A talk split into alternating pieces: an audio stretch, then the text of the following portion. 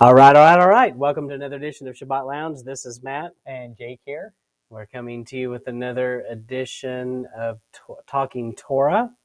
And this is week 28, and it's what? Metzora And or otherwise known as the leper. leper. This is the leper uh, portion The here. leper edition. Leper print. Yes. Cheetah print. Uh, No. sure. So so we appreciate you stopping by and appreciate you sharing this content, liking this content, telling others about this content. Leave us a comment. About So- this content. And and, and our main ob- objective here is uh, we want you to read these Torah portions and join uh, people from all over the world reading the same piece of scriptures together, which is powerful. Right. We're all doing this at the same time. Right. And uh, this is going to be Leviticus 14 through 15. And this is the point of this is just high level view, uh, our little uh, snippets of what what you're going to find in this section. That's right. And um, we don't claim to have a corner on the truth and know all the answers, but um, we're just hoping you can join join us in our quest for the truth.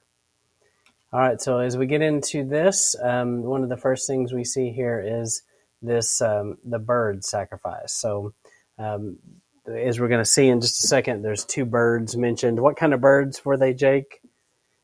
Uh, pigeons Or, or or doves? turtle doves, right? Um, and so in Leviticus 12, uh, it talked about um, if you're too poor, you can do what? You bring doves or pigeons instead of uh, a lamb. Yeah.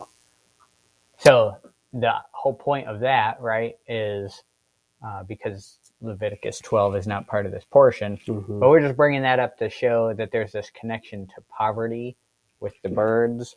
And then we had mentioned something similar about uh, when Abraham uh, first makes the covenant with Yah, Mhm. and he has all the animals, and it's like every animal that would be offered is in that, uh, including birds, and it's almost like this is a covenant made for all people Mhm. because it's all you know statuses are Mhm. able to come to Yah. Yeah, yeah, yeah. That's good. So then, uh, if Jake, if you'll read this, this kind of goes into more details about what was going to happen here. Right. So the priest will order someone to get two living, clean birds, some cedar wood, red yarn, and a hyssop sprig to use for the cleansing. So this was what was required um, for the cleansing. So cedar, you know, is a carvable wood. You ever make something out of cedar, Jake? Yes. And it's uh, yeah, pretty easy to work with. Yeah, I love working with cedar. You know, the, the when you cut into it with your saw, it's just it cuts like butter. Right. So, and uh, you know, especially if you've ever cut like if you're like me and you save lumber and then try to cut into it years after it's been sitting in a pile, it's a different experience. Yeah. It just doesn't cut that great. Right. So Always leaves my the blades on my saw very greasy Mm, since it's like cutting butter. yes, that's right. Very slippery.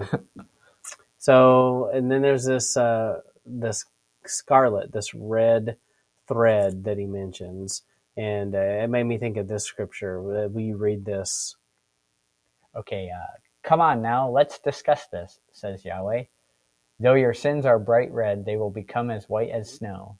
Though they are dark red, they will become as white as wool. And that comes from Isaiah one eighteen.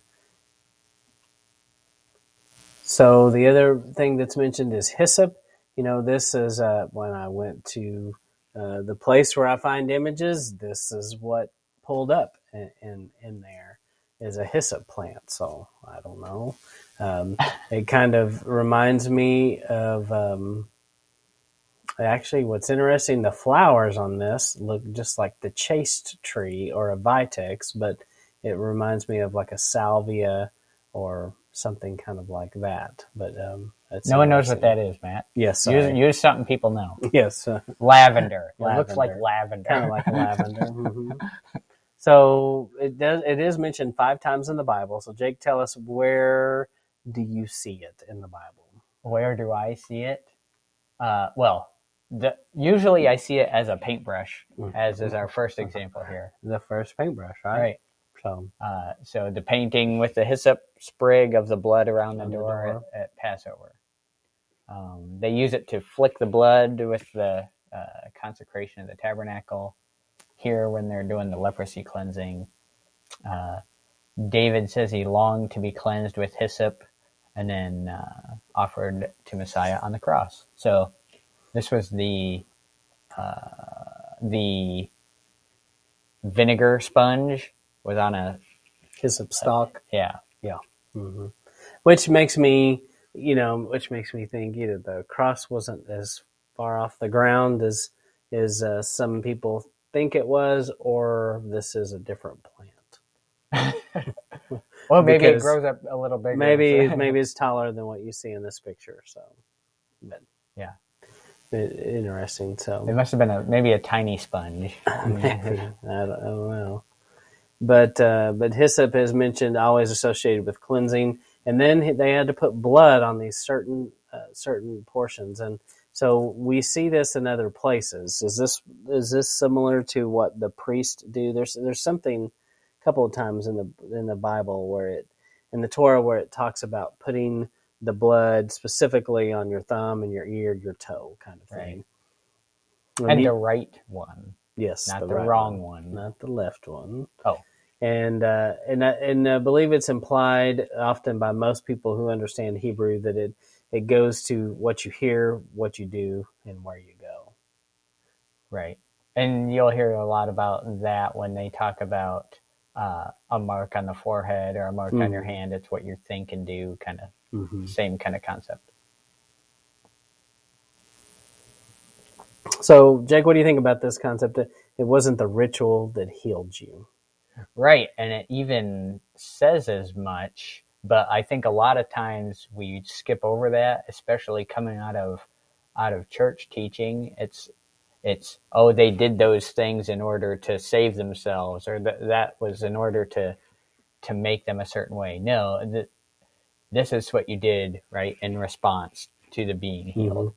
Is when you go back and le- look at the text. And so, once again, we're saying don't take our word for it. Go read Leviticus 14 and 15, and you'll see that he says in there basically eh, do this cleansing ritual. And if you're, you know, uh, goes- if you're healed. Yes, once once you're you're outside the camp because Mhm. you're a leper, You're unclean. right? And now you've been checked and and determined to have been cleansed of the leprosy. Then you go through this process. Mm. But Yeah. the healing comes prior to all the quote unquote ritual. And the rituals are a response to the healing. Right. So, kind of like what, you know, a lot of people describe baptism that way. It's Yeah. a response. Yeah. So, it also made us think of Luke 17 14. Right. Uh, when he saw them, this is the ten lepers coming towards him and asking him to be cleansed. When he saw them, he told them, Show yourselves to the priests. As they went, they were made clean. When one of them saw that he was healed, he turned back and praised Elohim in a loud voice. So here again, he's showing they're clean, but they have to show the priest that they're clean. They're not going to the priest to become cleansed.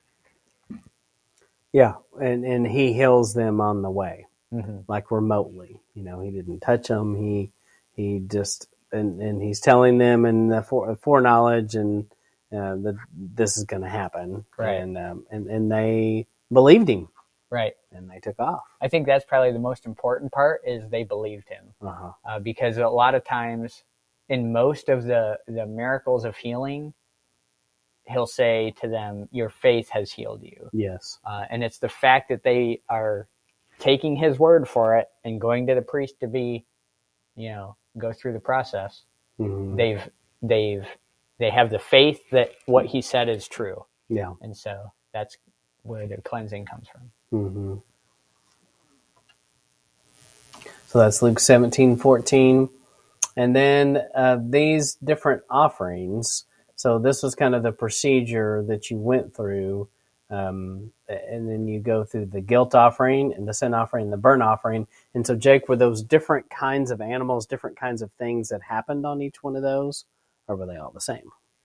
I think they're different. They are different, yeah. Yeah. Mhm. Different, different things were spelled out for each one of these that had to be done. And Right. so it is kind of interesting because we look at these other skin diseases and you just like, oh, go show yourself for the priest, show him your thing. And if it does this and does that, you know, you do this. right. And this one is different because it's so much more specific. And I guess because it's a known thing, and with the other skin diseases, it's an unknown problem that you have. That, and if the hair turns white, it's this, and if the skin is red and raised up, it's this. And Right. It goes into all this other things. But A lot of it's a very uh, you know, very picturesque kind of Yes, portion yes, here. uh-huh. Yeah, very nice. But and then at the end, you, you pour oil over them, and you know, anytime you see that, I think you know that's talking about. Um, you know, oil often represents his essence, his glory, his fame, his renown. Right. And so we also have done this before. We did a teaching about leprosy on June 6th of 2020. Yep. And you can find this in YouTube. And we, uh, you know, if you uh, want to see more about the connecting leprosy to sin and the, and how it makes us unclean, and there's just a lot of comparisons between these two things. We encourage you to check that out. Yep. And that's specifically dealing. That's specifically a connection of leprosy and sin. Mm-hmm. Yeah. And then it goes on in this, uh, Jake, what does it talk about uh, as we continue to finish up in uh, the rest of this Torah portion? So then it goes into bodily discharges for men and women that can make you unclean. And you have to read to find out what those are. Right. So. we might get kicked off of YouTube. We're not going to go into details on that, but but if you've never checked it out, go check it out. He thought of everything, all the things that can happen and the places that things can come from. he thought of them. exactly. no stir, no sto- stone was unturned. Right. So he made us. He turned over he all knew, the stones. knew how this would work. He knew how dirty we were. yes. And so that concludes week 28 uh, about the leper. Do you have anything else you that we m- left out or didn't say? Uh, I'm sure we did leave things out, but uh, did. they're but they're in they're in there. You know where to find them. They're That's in right. the text. That's right. Read the text. If you haven't, do it, please. But uh, that concludes our edition of this week's Torah portion, week 28. We appreciate you stopping by and stay tuned for more. All This is. Matt And Jake. signing off.